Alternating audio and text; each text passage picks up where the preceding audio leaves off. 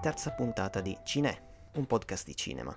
Anche quest'oggi vi parleremo di alcuni film, uno fresco appena uscito al cinema, uno pescato da una piattaforma e in tal senso ci sarà una sorpresa, parleremo di una piattaforma non italiana questa volta, per poi lasciare spazio a Emiliano con il suo, come chiamarlo, freak show di filmetti e filmacci fanta horror. Comunque, bando alle ciance, si fa per dire, e inizio subito a dirvi qualcosa sul primo film di cui voglio parlarvi oggi e che voglio consigliarvi in questa puntata. Sto parlando di Il colpevole, The Guilty.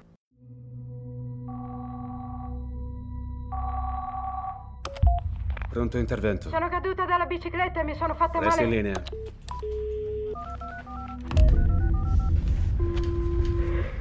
Pronto? Parlo con Iben?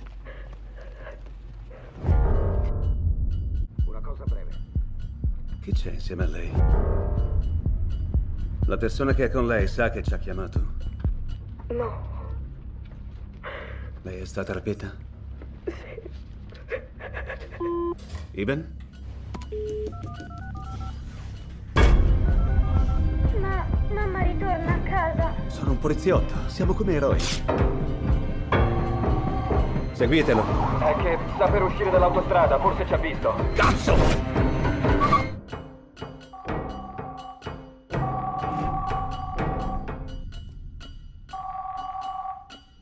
Film danese che in Italia si era visto allo scorso Torino Film Festival. Ritorniamo ancora una volta dopo la prima puntata a film passati al TFF, ma che escono regolarmente in tutta Italia, anche se non in una grande quantità di copie, soltanto a distanza di parecchi mesi. In questo caso il film è uscito giovedì. Dunque, stiamo parlando di un film che si distingue, particolare, scusate l'aggettivo abusato, ma vado a spiegare perché. Si tratta di un thriller, di un film drammatico, il cui protagonista è un agente di polizia che in questo momento è confinato alla centrale operativa. Deve occuparsi delle chiamate di emergenza. Quindi lo vediamo con il microfono sulla testa e davanti i terminali. Vicino a lui alcuni colleghi. Di lui apprendiamo che il giorno seguente dovrà presentarsi in tribunale per un caso che lo riguarda. Quindi, insomma, stiamo parlando di un uomo che, oltre a questioni lavorative che si svolgono in questo momento, ha sulle spalle anche qualcos'altro che gli grava. Comunque, ad un certo punto, dopo svariate chiamate poco interessanti, ne riceve una da parte di una donna, da cui con difficoltà trae le seguenti informazioni. È a quanto pare stata rapita, è in viaggio su un autoveicolo, di fianco a lei c'è il suo rapitore, che poi è il suo compagno, e a casa ha lasciato due bambini. A questo punto ovviamente la gente si preoccupa e cercando di ottenere informazioni tra una chiamata e l'altra, cerca di gestire questo caso, facendosi anche aiutare a distanza al telefono da un collega barra galoppino. Il caso però si rivelerà più che spinoso e in un certo senso lo riguarda più di quel che ci pare inizialmente, lo capiamo man mano, mentre la tensione sale. Dunque, The Guilty è quindi un thriller, come si sarà capito, ma un thriller un po' fuori dal comune. Oggi si usa spesso questo termine, high concept, l'ho usato la scorsa puntata, lo uso anche qui non per fare lo sborone, con una terminologia americana, ma perché è quel che è, si tratta di film che si basano su un'idea forte e sintetizzabile in poche parole. Di conseguenza sono anche film in un certo senso ripetibili. Infatti risale allo scorso dicembre la notizia di un remake in cantiere americano, con protagonista Jake Gyllenhaal. Ce lo si doveva aspettare. È un thriller particolare perché? Perché il protagonista è questo poliziotto che è in scena dall'inizio alla fine del film. Sì, intorno a lui qualche volta vediamo dei colleghi, ma sono pressoché ininfluenti. Il film è tutto ambientato in un paio di stanze, o meglio, lì c'è quel che vediamo, ma tutto il resto si svolge al di là del telefono, gli esterni, e quindi i contributi degli altri personaggi e degli altri attori li sentiamo soltanto in audio. Di conseguenza, capiamo quello che sta succedendo? La gente, il nostro protagonista lo capisce? Non completamente. Dunque, ci si potrebbe, così, tanto per divertirsi, sbizzarrire a citare altri titoli, thriller ma non solo, della storia del cinema, in cui i nostri protagonisti sono inchiodati a un telefono, fisso o mobile che sia, e noi con loro. Possiamo citare un vecchio thriller del 48 come Il terrore corre sul filo, oppure altri anni, del primo decennio degli anni 2000 come Cellular con la Basinger, oppure In linea con l'assassino con Colin Farrell inchiodato da un cecchino dentro una cabina telefonica, un film simile ma molto meno fortunato come Liberty Stand Still, oppure il più recente Locke con Tomardi in macchina, al telefono, solo dall'inizio alla fine in scena, oppure, e fra poco chiuderò questa simpatica parentesi, lo giuro, ci si può addirittura rifare a una commedia del 95 intitolata Hello Denise, i cui protagonisti erano amici che parlavano al telefono. Oppure addirittura, e qui lo giuro chiudo, si può risalire addirittura a Rossellini de L'amore, un film in due episodi del 48 in uno dei quali c'era la Magnani inchiodata al telefono a struggersi con il suo amante. Al di là di questi possibili precedenti, di questi possibili fili che si possono tendere verso altri film, torniamo al nostro The Guilty. Un film del genere così costruito sarò banale, il film funziona, il film regge, è teso, ha un pizzico di humor concentrato nella prima parte, soprattutto prima di venire al sodo del caso di questa donna al telefono. Ha una durata contenuta come si conviene, dura circa un'ora e venti, e questo vuol dire che il film è, è scritto bene. La sceneggiatura peraltro è firmata dal regista insieme ad un'altra persona. Ed è chiaro che in un film del genere la sceneggiatura è la cosa principale, più del solito. Se non funziona, tutto casca, o perlomeno cala. E qui il film non ha praticamente cali. Quindi il film funziona sì. Dopodiché cosa si può dire di un film del genere? Il suo portato teorico? Proviamoci. Dunque, il film ha svariati colpi di scena, anche piuttosto clamorosi, che fanno muovere sulla sediolina. Eh, ovviamente in un film del genere i colpi di scena sono inevitabili. Colpi di scena che in alcuni casi, soprattutto verso la fine, rendono il tutto, rendono la storia raccontata, la storia che sentiamo da brividi.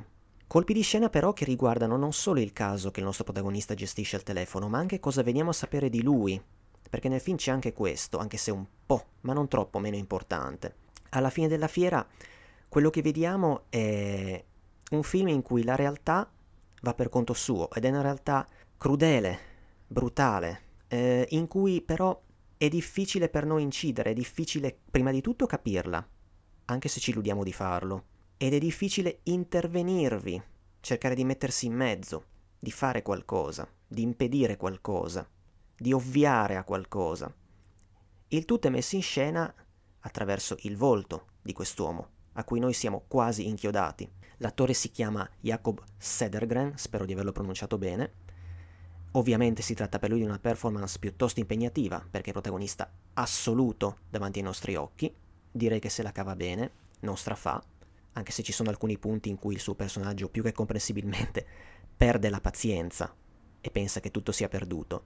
Appunto, noi spettatori abbiamo sempre il volto di questo protagonista davanti ai nostri occhi. Però di lui che cosa sappiamo? Non sappiamo molto, veniamo a sapere le cose piano piano. Anche noi insieme a lui ci illudiamo di stare capendo quello che sta succedendo. Non è proprio così. Come capiamo man mano, c'è qualcosa nel passato di quest'uomo. Il protagonista è un uomo che ha sbagliato e che è destinato a sbagliare ancora.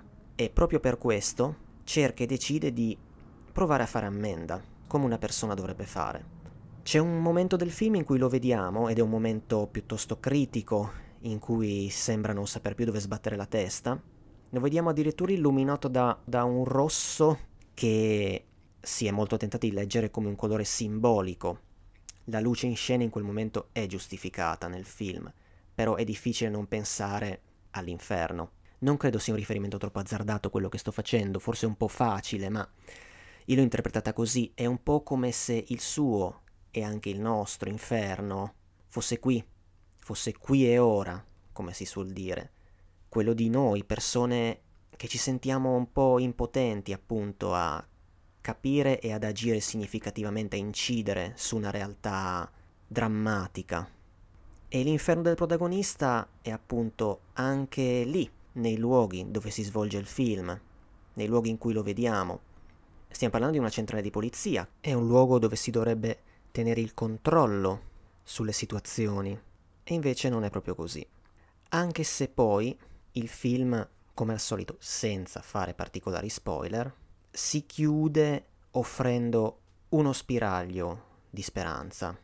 Detto questo, tornando un attimo indietro al TFF, il film era stato piuttosto apprezzato al festival, aveva raccolto diversi premi, quello per la miglior sceneggiatura, un premio del pubblico, il premio per il miglior protagonista maschile e anche un premio minore, anzi una menzione per uno dei premi collaterali, ma lo citerei perché la motivazione è interessante. Il premio è chiamato Gli occhiali di Gandhi. Tra le motivazioni ci sono l'uso del dialogo come strumento di catarsi nella risoluzione di un conflitto e la mancanza di violenza messa in scena. Questo penso aiuti ulteriormente a capire che cos'è il film e anche se vogliamo un po' il suo valore umano, via. Dunque, forse il consiglio vale qui più che in altri casi, sarebbe meglio probabilmente vedere il film in lingua originale, non invidio chi si è dovuto sobbarcare l'onere di doppiare un protagonista in scena dall'inizio alla fine, tuttavia non credo, vista la forza del soggetto del film e del film come è venuto, che il doppiaggio possa realmente rovinarlo. Quindi lo consiglio, il film è The Guilty, il colpevole, ed è nei cinema ora. Detto ciò, passiamo alla seconda parte del podcast con un film attinto da una piattaforma gratuita. Nelle scorse puntate, e come sarò solito fare, siamo rimasti in Italia, prima con RaiPlay, poi con Vid. Quest'oggi invece voglio guardare al di fuori del nostro paese, perché grazie al settimanale Film TV mi sono ricordato dell'esistenza di un'altra piattaforma creata da un regista, un regista come si suol dire di culto. Sto parlando di Nicolas Winding Refn e della sua piattaforma gratuita bynwr.com. Sì, NWR perché ormai il regista è praticamente una griff, insomma. Viene in mente quel NWR che accompagnava i titoli di The Neon Demon, il suo ultimo lungometraggio. Comunque, questa piattaforma è nata l'anno scorso e propone dei film restaurati, fatti restaurare dal regista, accompagnati da un ampio approfondimento. I titoli scelti sono film underground, film exploitation, soprattutto risalenti agli anni 60, titoli poco noti, quando non pochissimo, qualche volta a rischio di andare perduti, a giudicare da cosa leggiamo nei cartelli finali di alcuni film che ci indicano, che ci danno dei dati minimi sul lavoro di restauro effettuato, titoli che hanno a che fare con la formazione da cinefilo del regista. Nell'intervista pubblicata sull'ultimo film TV, lui dice che si tratta di film visti in una fase in cui era allettante per lui vedere titoli considerati diseducativi inammissibili, che però l'hanno fatto entrare in un mondo di visioni cinematografiche, variegato. Aggiunge poi una questione politica legata al gusto, cioè cosa è giusto e sbagliato, cosa è bello e brutto, chi lo decide? È una questione individuale, sostiene lui. E l'arte deve essere vissuta come un rapporto fra i creatori e i fruitori. Il regista insomma ci invita a esplorare un sottobosco cinematografico che in qualche caso può anche includere delle gemme e su questo vorrei poi tornare un attimo fra poco. Il sito propone una divisione in volumi, a loro volta suddivisi in capitoli. Ne sono previsti 5, finora siamo al quarto. Gli aggiornamenti sono mensili e sono indicati.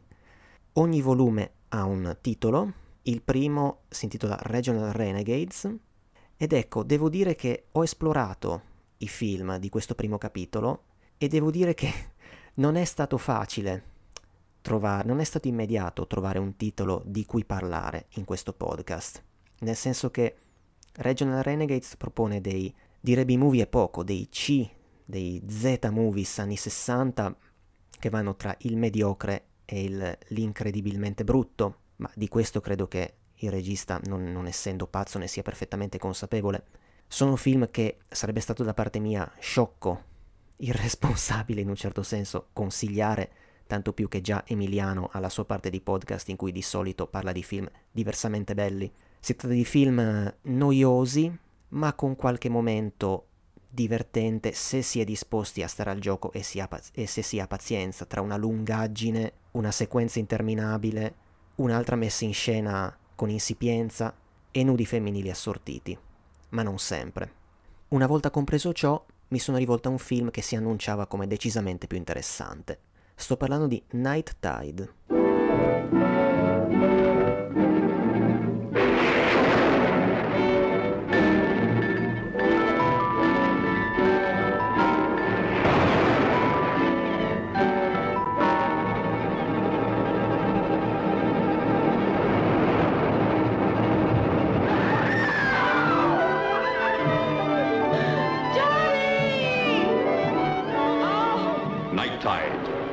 Boundless power, ties these two together in a love tainted by strange, sinister terror.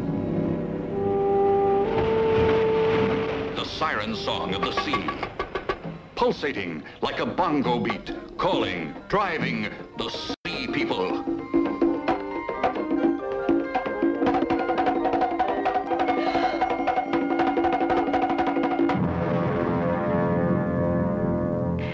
Saw how she looked at me, how she spoke to me. She's one of them. She's one of the sea people, and Johnny, I'm so afraid. You're a stranger here, and I guess you don't know what everybody here knows. Ellen, dear. In the past two years, Maura's had two boyfriends, and they're both dead now.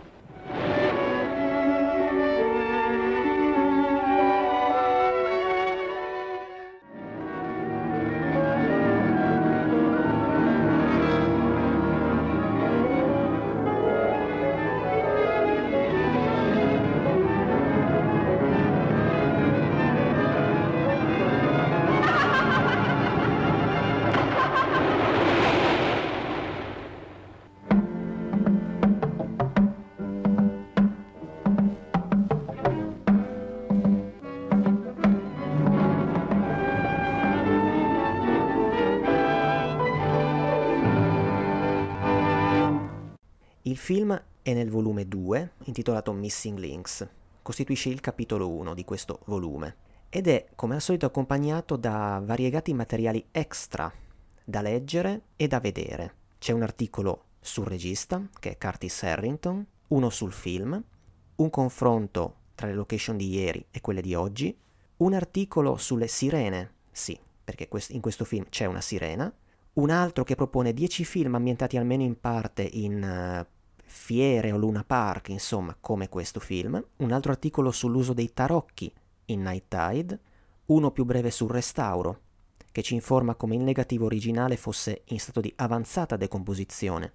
E il film è stato recuperato in due fasi, una qualche anno fa e una poco tempo fa, fase nella quale si è tornati sui traballanti materiali che si erano ottenuti per eh, averne infine una resa che è straordinaria, soprattutto una volta appreso che il film versava in condizioni pessime. Comunque, tornando al regista Curtis Harrington, la sua autobiografia si intitola Nice Guys Don't Work in Hollywood. Il sottotitolo è The Adventure of an Estate in the Movie Business. Già intrigante, no? Refn dice di lui, la sua carriera non è andata come avrebbe dovuto e ne era amareggiato. Addirittura invece IMDB lo definisce shamefully underrated. Si tratta di un regista dalla carriera oggettivamente interessante e variegata, di cui io ammetto non sapevo molto, perché è iniziato come cineasta underground, addirittura collaborando con il ben più noto Kenneth Anger, di cui è stato assistente alla regia in Pius Moments e attore in The Inauguration of the Pleasure Dome. Gira tra gli anni 40 e i 50 una manciata di corti. Un paio di questi si possono vedere su YouTube in buona qualità. Uno è On the Edge, che è molto interessante affascinante, recitato dai genitori del regista. È un corto essenziale, ermetico, in bianco e nero, che personalmente trovo più accessibile dell'altro, The Wormwood Star, di qualche anno dopo, con un'attrice particolare, su cui tornerò, che ritroviamo nel film Night Tide. Un cortometraggio sicuramente più abbondantemente simbolico, ma visivamente bello. Comunque per gli interessati esiste un box set, non italiano, con i corti di Harrington. Comunque sia, è proprio in questo momento, quando lui è ancora un cineasta underground, che Harrington, tutto questo lo, lo prendiamo e lo sintetizzo dagli articoli che accompagnano il film sulla piattaforma by NWR, Harrington esprime già una frustrazione per il cinema sperimentale e l'anelito alle possibilità che Hollywood sembra offrire.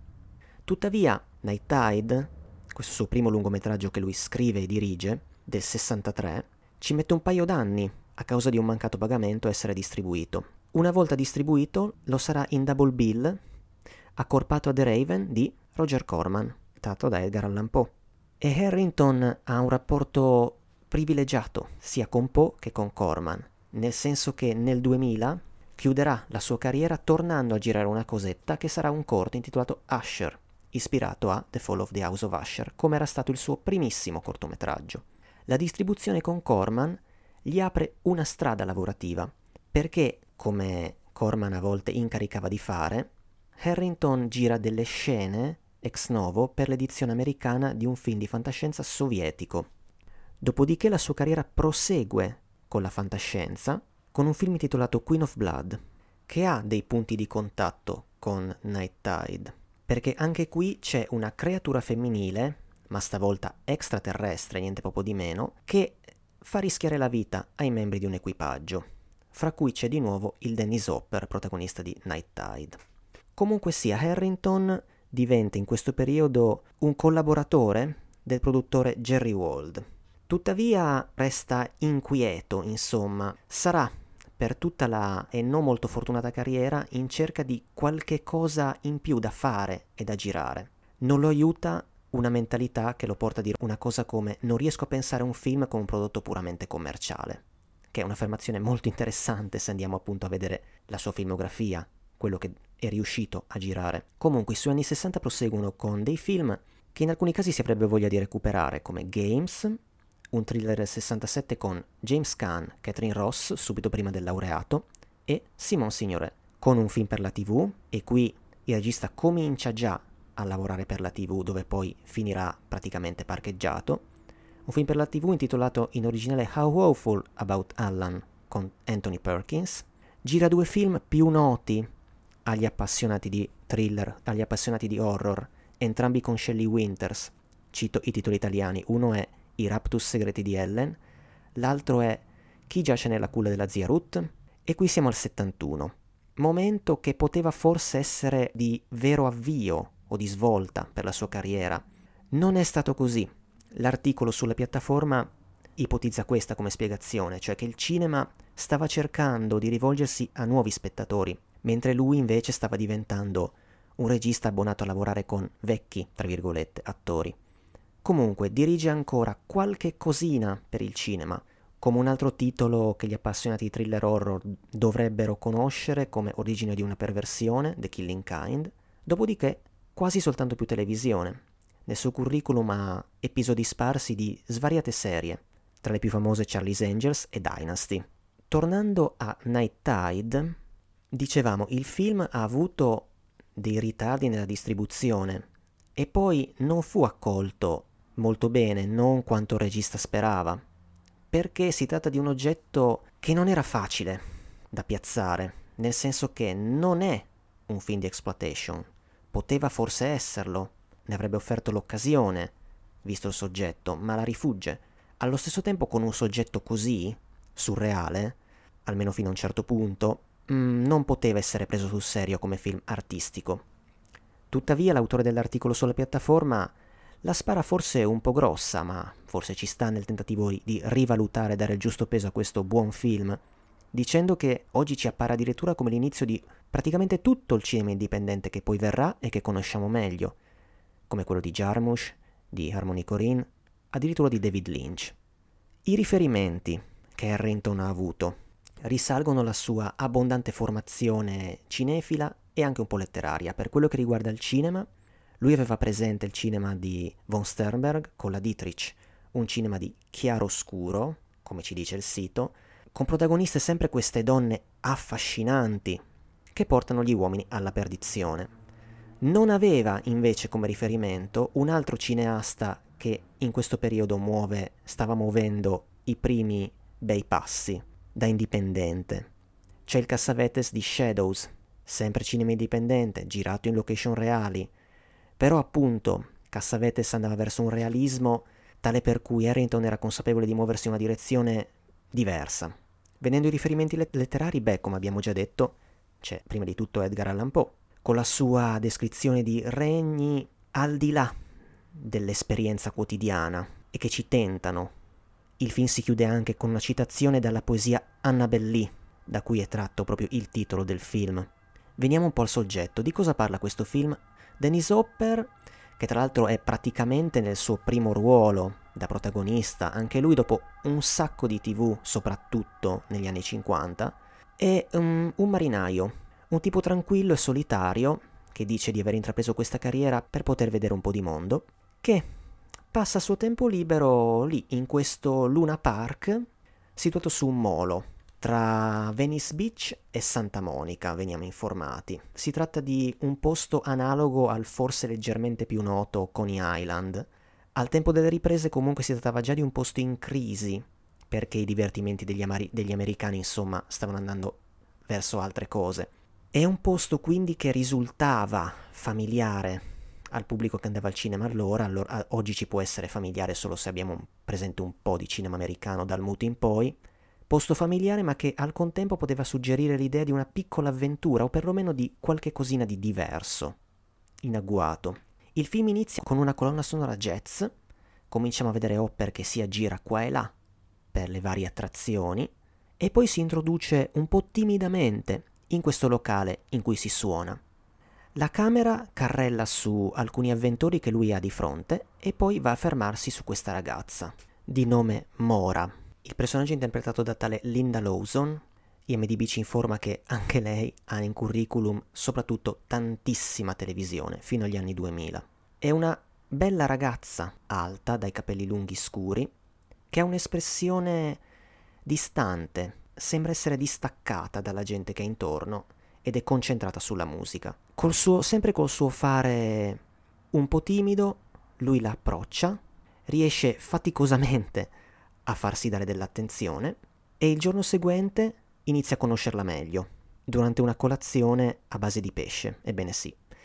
Lei vive in un appartamento al di sopra di una giostra, un appartamento addirittura con vista mare, e insomma, in questi casi ci si chiede che cosa fai per vivere.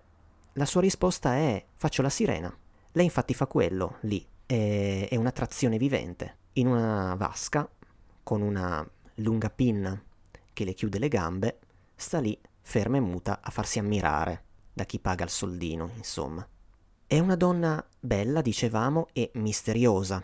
Questo ci è subito chiaro, ma non è l'unica in questo film. Infatti, chi è quest'altra donna più anziana che le parla in una lingua che non capiamo e sembra quasi spaventarla e che rivediamo in un secondo momento del film a influenzarla negativamente? Questa donna che appare e scompare, chi sarà? Mistero. Mistero che ha un riferimento. Il riferimento è a un eh, personaggio, un momento analogo del più noto Cat People, Il bacio della pantera, un classico dell'horror, dell'horror cosiddetto, dell'horror basato sul non visto, ad opera del produttore Val Newton. Anche qui Harrington, cinefilo, conosceva molto bene questi horror americani anni 30 e 40. Comunque, tornando al nostro protagonista, comprensibilmente si infatua di questa donna, comincia un'amicizia che poi diventa un, un amore, ma i vari personaggi, gli altri personaggi con cui viene a contatto cominciano a dargli delle informazioni su di lei e a metterlo in guardia.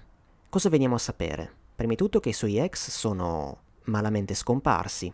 Nella sequenza di dialogo in cui viene informato di questo c'è un passaggio divertente in cui un'altra donna, la figlia di un giostraio, quando gli viene comunicato che comunque non ci sono prove a carico di Mora, esclama: Beh, non ci sono prove, però porca miseria.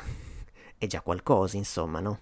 Due compagni morti alle spalle, io me ne terrei alla, ne terrei alla larga. E poi c'è il, questa figura maschile che è sia il suo boss dal punto di vista lavorativo che un mentore, una figura praticamente paterna, colui che l'ha raccolta da un'isola, niente proprio di meno, che ad un certo punto si apre con lui e gli svela tutto dicendogli che questa ragazza è parte di una razza antica che si crede non, non esista e invece esiste e non solo, è molto pericolosa, stia attento perché lo porterà alla morte. Così, fa, così succede ai maschi che le stanno intorno. Il nostro marinaio si rivolge anche a una cartomante che grossomodo conferma questo, facendogli i tarocchi conferma la presenza di un pericolo che incombe su di lui. Un pericolo però un po' impreciso. In che cosa sta? La risposta è dentro di lui. Questo è quel che gli dice. Ecco, questa cartomante è interpretata da un'attrice che era una vecchia conoscenza sia di Harrington che anche del suo vecchio compare Kenneth Anger. Stiamo parlando di Marjorie Cameron. Era una seguace di Crowley, era apparsa in The Inauguration of the Pleasure Dome e nel corto che citavo prima, il secondo, cronologicamente, che compare su YouTube, The Wormwood Star, in cui recita uno scritto suo e del marito, Jack Parsons, e lungo quasi tutta la durata del film vediamo particolari di opere dipinte da lei. Ecco, è proprio questa attrice che, stando a quanto leggiamo sul sito, non solo aggiunge qualcosa all'affascinante aura del film, ma ha portato Nicholas Winding Refn a citare l'influenza del, del film anche a livello di ambientazione in The Neon Demon per quello che riguarda appunto il ritratto di Los Angeles in questo suo film. Torniamo al film e ai suoi personaggi. Lei, quindi, Mora, è tormentata. C'è un passaggio in cui dice una cosa interessante a lui, cioè che gli americani hanno questo modo semplice di vedere le cose, credono solo in ciò che è tangibile, in ciò che vedono, in ciò che toccano. Però lei sì, eh, c'è poco da fare, lei sa, si sente di essere davvero una sirena, sente il richiamo della sua gente, perché questa donna misteriosa pare essere appunto colei che con la sua presenza le ricorda chi è lei e il mondo da cui viene. Il richiamo del mare e della luna piena, che dice le fa sentire uno strano desiderio, quello appunto di tornare nell'acqua. Quindi attraverso questi vari confronti con i personaggi, il nostro protagonista Johnny, interpretato da un Hopper piuttosto misurato, ne sa man mano di più, però ovviamente questo porta sofferenza. Ci si chiede se sarà vero, se sarà vera questa incredibile verità. Succedono davvero queste cose? Esistono davvero questi esseri nel nostro mondo? Tanto che arriva a dubitare di quello che vede, complici anche un, un paio di incubi. In uno addirittura il film vira, nel, vira brevemente nel monster movie. Ecco, che cosa succede poi? Beh, qualcosa, qualcosa effettivamente gli accade. Qualcosa lei fa non solo a se stessa, ma anche a lui. Tuttavia, e qui veniamo al finale, proprio quando il dramma e l'incubo sembra giunto al suo picco per il protagonista, ritorniamo alla razionalità, anche se il dramma resta. Quindi è un film con una donna forse fatale, con amore e morte, o meglio con amore e minaccia di morte, con la possibilità di un amore difficile e una morte minacciata, incombente. Amora comunque, come accennato, si contrappone, un po' come nel classico schema noir, per capirci, un'altra donna di tutt'altro tipo. Una donna sicuramente più rassicurante, anche se un po' meno affascinante di Mora. Giustamente l'articolo riguardante il film sulla piattaforma rileva la sua obsession with fetching cups of coffee. Ha sempre una tazza di caffè in mano da offrire al nostro protagonista per farci due chiacchiere e magari chissà, anche sperare di allontanarlo un po' da questa donna pericolosa. Il film è forse leggermente lento, però c'è da dire che riesce a costruire abbastanza un suo mondo e una sua atmosfera. Hopper, come ho accennato, è un attore giusto per il tono, il passo, diciamo, il mood che il film ha e che Harrington crea mettendo in scena questi luoghi di divertimento che però ci appaiono per lo più desolati. E sono connaturati insomma a una storia che è dolce ma è anche triste, in cui il regista rivela un buon tocco, ma questo lo capiamo già all'inizio, nel passaggio iniziale, tra i titoli di testa nel momento in cui lui si introduce in questo locale jazz, in cui si ha un'interessante correlazione fra i personaggi, il, lo stato d'animo che intravediamo in loro e questi luoghi utilizzati appunto in una maniera non scontata. Proprio il fatto che fossero non più così utilizzati dà qualcosa in più al film, a livello di consapevole desolazione. Va bene, credo di aver detto quasi tutto. Che altro? Beh, il film appunto è stato da poco recuperato dal buon Refn, che ora oltre ad essere regista insomma è anche mecenate del cinema, e gli diciamo grazie anche se come dicevo non tutti i film che ci propone sono sullo stesso livello, ma amen. Era diventato un film di pubblico dominio, non era un film sparito. Infatti su YouTube si trova ancora, in una versione però onestamente inguardabile, che oggi con il film recuperato in ottima, in ottima qualità ha ancora meno ragione di esistere. Il film, ecco, un'ultima cosa tecnica, è proposto ovviamente in lingua originale nel sito, ma senza sottotitoli. È un po' strano perché solitamente i film sulla piattaforma by NWR sono sottotitolati in alcune lingue, inglese ma non solo. Questo no, tuttavia se si ha un minimo di dimestichezza con la lingua, il film è parlato in un inglese piuttosto pulito, non dovrebbero esserci problemi. Quindi lo consiglio, Night Tide, lo trovate sulla piattaforma by NWR. Ok, adesso possiamo passare alla terza parte di podcast con Emiliano. Prima un errata corrige e un'informazione. Nella scorsa puntata Emiliano si è dilungato sugli extra, gli ho chiesto della reperibilità dei film, lui ha abbondantemente risposto c'è un ma, prendo io la colpa perché sono iscritto alla piattaforma Vid e non mi ero accorto che il primo extra è lì presente. Bello da vedere gratuitamente. Seconda cosa, la rumorosa sigla che introduce la parte con Emiliano. Che cos'è? È un pezzo dei titoli di testa del film Mystics in Bali, di cui vi ho parlato la prima puntata. Per comprenderlo meglio consiglio la visione su YouTube di questi titoli di testa, che sono da vedere. Ok, procediamo.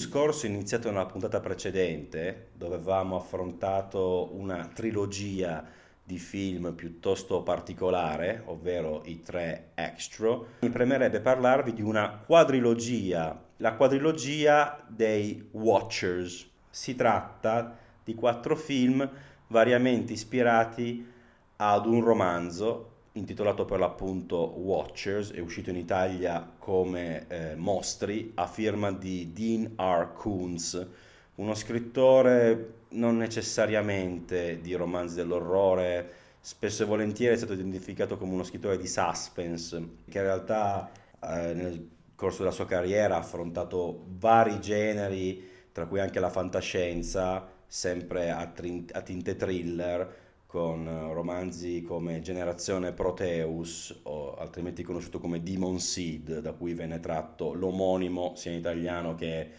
eh, in inglese film di Donald Campbell. Watchers o Mostri è un romanzo difficile da riassumere perché ha più linee narrative e attraversa in realtà più temi e generi almeno una di queste linee è a tinte noir e sfocia addirittura nella spy story con um, venature di paranoia da guerra fredda. Il romanzo è stato scritto negli anni 80, è uscito nell'87 in America e la prima edizione italiana dell'89. Ma eh, volendolo proprio ridurre ai minimi termini, che è quello che poi fecero i film, è la storia di un esperimento genetico che eh, ha dato alla luce due creature, un cane, un golden retriever dall'intelligenza quasi umana, anche se incapace di parlare, e un mutante progettato come macchina per uccidere.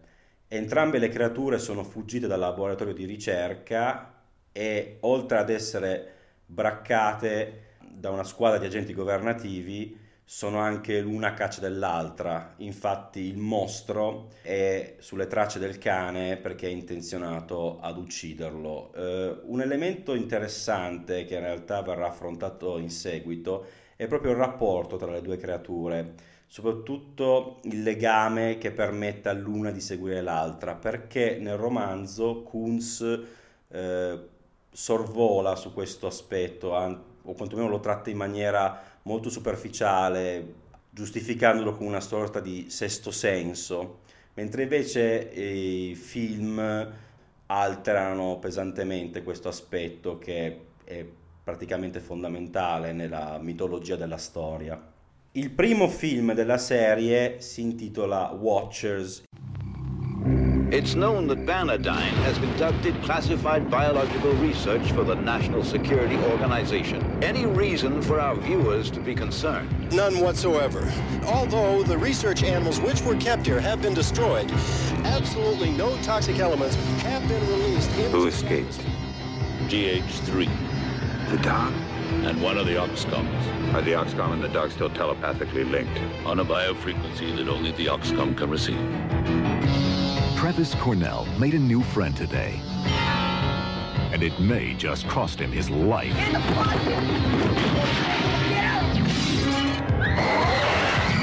The dog was like a homing device. The creature, a search and destroy missile. You know what happened to Tracy's, don't you? Travis had a dog. No, no pets. Travis, is that you? Can't you control it? It's got to be stopped. GH3? It's a code. You're a research animal. That's why you're so smart. They created the perfect killer. As long as he's with the dog, his life is in danger. Now, how are they going to stop it? It's up to you, isn't it? I stay, you die. And I say we make a stand right here, right now.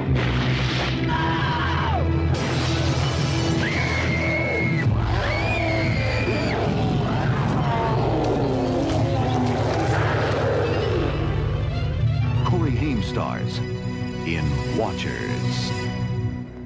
From the best-selling science fiction thriller by Dean R. Koontz.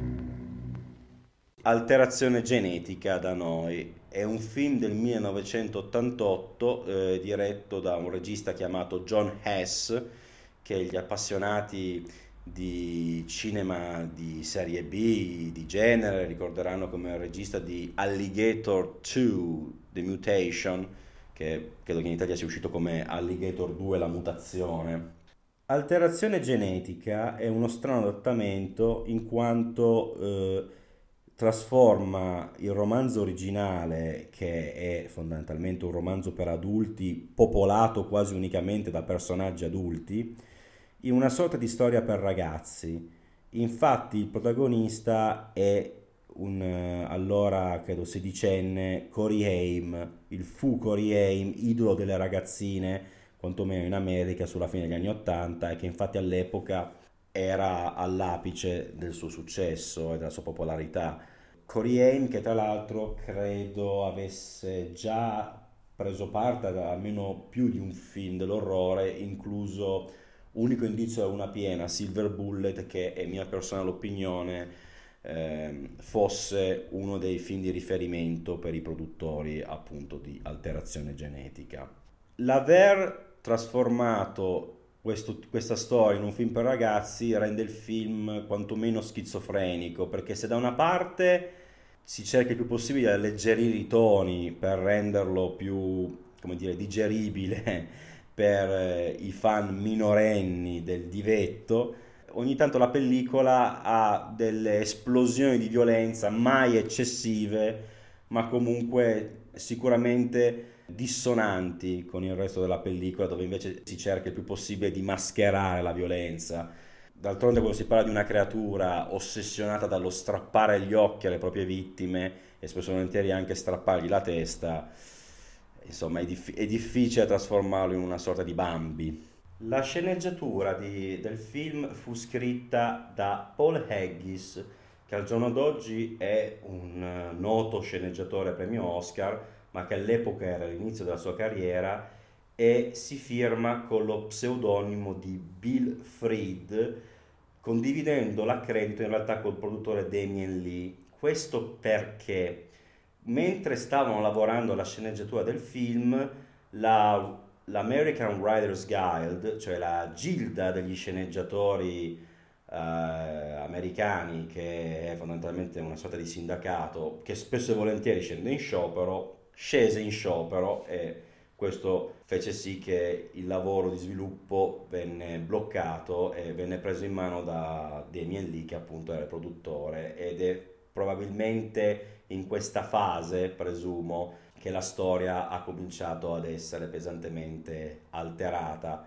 Anche se in un vecchio numero di Fangoria John Hess diceva, usando un, un plurale maiestatis, che noi, cioè loro, avevano appunto modificato la trama originale per renderla più interessante per lo schermo, perché un uomo adulto che affronta un mostro con l'aiuto del suo cane super intelligente, questo se uno riduce il romanzo ai minimi termini, è meno interessante di un ragazzino che affronta un mostro con l'aiuto del suo cane super intelligente. Almeno questo era il ragionamento offerto dal regista. Nel rivedere la sceneggiatura molti elementi vengono cambiati, tra cui il rapporto tra le due creature di cui parlavamo prima, perché se nel romanzo appunto non si capisce come facciano i due esseri a avvertire la presenza uno nell'altro, in questo film si stabilisce che è proprio parte dell'esperimento, cioè il cane, secondo questo progetto, si dovrebbe intrufolare negli accampamenti nemici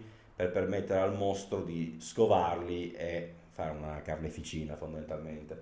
Questo elemento è interessante perché tutti gli adattati successivi saranno imperti su questa regola che non fa parte del romanzo, ma è stata stabilita appunto nel primo adattamento immagino per poter semplificare la storia, perché effettivamente è molto più facile spiegarla in questi termini che non, che non coi toni esoterici e vaghi di Kunz. Eh, nel cast, oltre a Corey Haim, vale la pena ricordare la presenza di Michael Ironside, il grandissimo Michael Ironside, immenso caratterista eh, canadese specializzato in ruoli da cattivo, che infatti qui fa questo losco agente del governo che poi si rivelerà, essere addirittura uno psicopatico perché in realtà il suo personaggio è la fusione di due personaggi del romanzo originale. Ad accompagnare Michael Ironside c'è Blue Mancuma, ovvero fondamentalmente l'unico attore afroamericano disponibile sulla piazza canadese tra la fine degli anni 70 e i primi anni 90. Infatti benché il suo nome non dirà nulla agli ascoltatori, chi è cresciuto tra gli anni 80 e gli anni 90 lo riconoscerà sicuramente vedendolo perché è apparso in innumerevoli film e soprattutto, te- soprattutto telefilm girati nell'area di Toronto. Io personalmente lo ricordo come il sergente di polizia nella serie televisiva di Robocop, proprio perché lui è, era specializzato in genere in ruoli di rappresentante dell'autorità, o l'agente governativo o il poliziotto, è proprio un attore con la faccia da sbirro. Alterazione genetica è un film di cui la critica non ha mai parlato molto bene, benché non sia assolutamente un capolavoro e anzi abbia diverse ingenuità, ritengo che molti dei giudizi siano poco generosi nei suoi confronti perché se è vero che la storia può risultare addirittura stucchevole in certi casi per uno spettatore adulto, ci sono una serie di piccoli tocchi di classe in realtà nella messa in scena che lo elevano, soprattutto se uno lo confronta con i film successivi. John S. chiaramente gira guardando al cinema di Spielberg, sia lo Spielberg dello squalo, eh, infatti quasi tutte le scene che riguardano il mostro sono girate in soggettiva con solo dei brevi scorci della creatura, sia lo Spielberg di E.T. Molti momenti personalmente ricordano per messa in scena E.T., soprattutto la prima parte, quella ambientata nel bosco, che è anche la parte inquietante eh, del famosissimo film di Spielberg. Quindi personalmente ritengo che abbia più virtù di quelle che normalmente gli vengono riconosciute, che tendenzialmente sono prossime allo zero. Un'altra accusa che viene rivolta spesso e volentieri a Watchers è il design della creatura, che in questo film si chiama Oxcom, in opposizione all'Outsider o The Outsider, che è il nome con cui viene identificato sia nel romanzo che negli adattamenti successivi, ovvero l'estraneo, riferimento che tra l'altro chi ha curato la traduzione italiana del romanzo non ha colto perché The Outsider viene tradotto come l'outsider, quando in realtà la parola è perfettamente traducibile in italiano, ma eh, curiosità nella curiosità, l'edizione italiana del romanzo non è un granché. Giusto un anno fa ho avuto modo di leggere per la prima volta il romanzo in lingua inglese e oltre a rendermi conto della qualità discutibile della traduzione, oppure scoperto che l'edizione italiana, quantomeno quella in mio possesso, che è il paperback della Sperling e Kapfer, che però eh, è, è, è, presenta la stessa traduzione della primissima edizione italiana, come stavo dicendo, questa nostra versione nostrana è tagliata, mancano alcuni passaggi che sinceramente credo siano stati tagliati in maniera del tutto arbitraria anche se va dato un minimo di beneficio del dubbio agli editori italiani perché benché eh, l'edizione da Meletta non lo specificasse, potrebbe anche trattarsi di una versione, eh, come dire, unabridged o comunque riveduta, che non è una prassi così insolita per quanto riguarda eh, l'industria letteraria americana.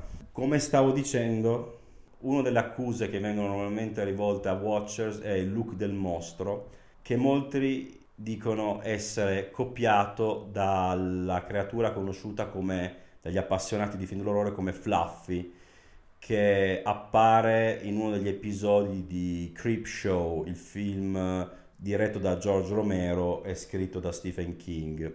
In realtà, se uno legge il romanzo, è evidente che al di là di alcune trovate linguistiche atte a rendere la descrizione del mostro più suggestiva, assumendo addirittura in certi casi dei toni gotici, è evidente come Kunz avesse in mente Fluffy come riferimento per la sua creatura. Infatti in entrambi i casi si parla di esseri scimmieschi con gli occhi gialli che brillano nel buio e con la bocca da coccodrillo. Creepshow è dell'82, tra le due opere ci sono 5 anni di differenza e Kunz aveva avuto tutto il tempo per guardare più e più volte il film scritto dal suo collega che tra l'altro a sua volta lo cita in Tommy Knockers, Le creature del buio. Infatti c'è un passaggio di Tommy Knockers dove la protagonista sta leggendo Mostri di Kunz.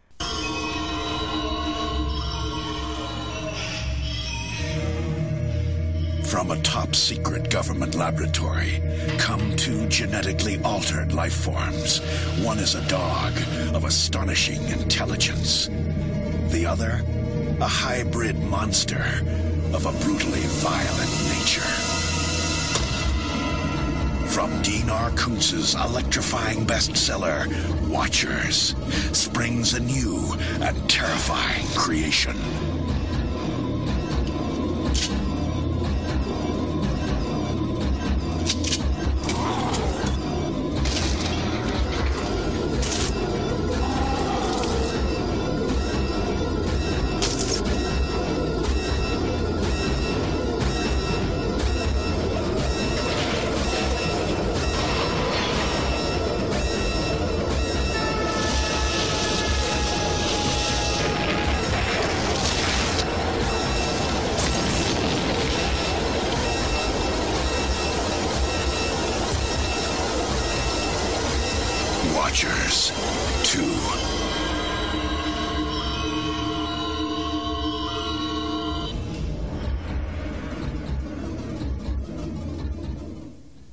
Alterazione genetica 2, nonostante il titolo, non è un sequel. In realtà è proprio questo che rende questa quadrilogia interessante, il fatto che i film sono legati tra loro da legami piuttosto variegati. Questo secondo capitolo vuole essere un nuovo adattamento del romanzo di Kunz e in realtà gli afficionado dicono essere l'adattamento superiore tra i due. Io eh, personalmente dissento da questa opinione in quanto le uniche due cose che effettivamente questo film rende o cerca di rendere meglio rispetto al primo adattamento sono beh, il fatto che questa volta sì abbiamo come protagonista un uomo adulto che ha le fattezze spigolose di Mark Singer, attore che molti ricorderanno per essere uno dei protagonisti della serie Visitors, l'originale, insieme a Michael Ironside tra l'altro. Appunto, eh, questo protagonista adulto, ex membro delle forze speciali, che è una caratteristica che ha in comune con il protagonista del romanzo, e poi la natura tormentata del mostro di Outsider. Il mostro, infatti, nel romanzo di Kunz è l'incarnazione del rancore, una sorta di moderna creatura di Frankenstein che odia gli altri tanto quanto se stesso. Questo secondo adattamento cerca di esplorare questo tema anche se in maniera non particolarmente riuscita. Alterazione genetica 2 o Watchers 2 è un film pensato direttamente per il mercato home video ed è il primo della serie prodotto da Roger Corman che era già tra i produttori esecutivi della prima pellicola, che però era un'opera destinata alla sala cinematografica. Dal 2 in poi invece il franchise, chiamiamolo così, passerà in mano a Corman che punterà sempre ovviamente al mercato delle videocassette e imporrà budget via via sempre più ristretti. E infatti Alterazione Genetica 2 è un film con una fattura decisamente inferiore al suo predecessore Forse l'elemento che più di tutti soffre per eh, la mancanza di fondi è il mostro stesso, perché si tratta questa volta di una tutona di gomma indossata tra l'altro da un performer, chiamiamolo così, che si muove in maniera tra il legnoso e lo scordinato e rende il tutto altamente poco credibile se bisogna proprio dare la colpa di qualcosa al regista, c'è il fatto che lo mostri troppo presto e troppo chiaramente. Nel cast del film, oltre a eh, Mark Singer, vale la pena ricordare la presenza di Irene Miracle, che era Rose, la sorella del protagonista di Inferno di Dario Argento e che in questo film ci offre anche una mezza scena di nudo poco prima di venire uccisa dalla creatura. Eh, spoiler alert. Come alterazione genetica 1, anche il suo sequel in realtà vanta una firma, o anzi delle firme relativamente illustri alla sceneggiatura, che è ufficialmente accreditata a tal Henry Dominic, che però è uno pseudonimo dietro il quale si celano John Brancato e Michael Ferris, due all'epoca giovani sceneggiatori che appunto proprio perché non erano ancora iscritti alla VGA non avevano potuto usare il loro nome.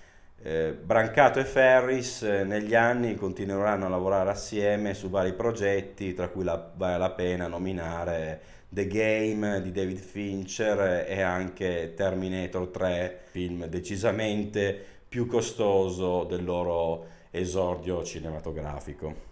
Per quanto riguarda la disponibilità, alterazione genetica che in Italia ai tempi uscì anche al cinema perché ne possiedo la locandina originale, non ha mai avuto un'edizione digitale, quantomeno da noi, ed è sempre stato disponibile solo in videocassetta sia per il noleggio che per la vendita, oltre ad aver avuto almeno un passaggio televisivo perché il sottoscritto la prima volta lo vide in prima visione su Italia 1 nei primissimi anni 90. Alterazione genetica 2 invece in Italia uscì unicamente per il circuito del noleggio, non fu mai realizzata un'edizione per la vendita e infatti il sottoscritto possiede la videocassetta ex nolo.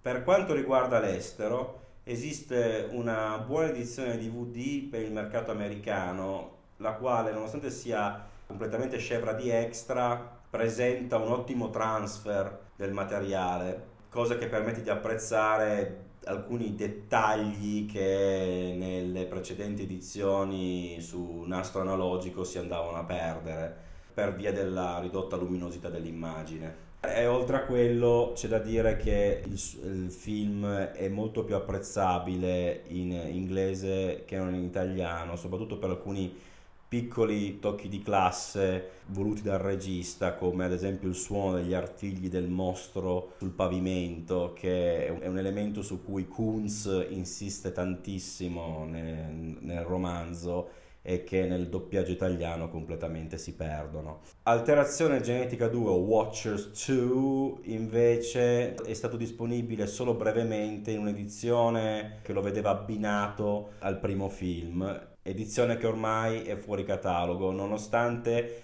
entrambi i film siano di proprietà della Lionsgate e potrebbero essere ripubblicati in qualsiasi momento. Ok, per questa volta direi che abbiamo parlato abbastanza, ne converrai. Il discorso sui Watchers lo riprendiamo alla prossima puntata.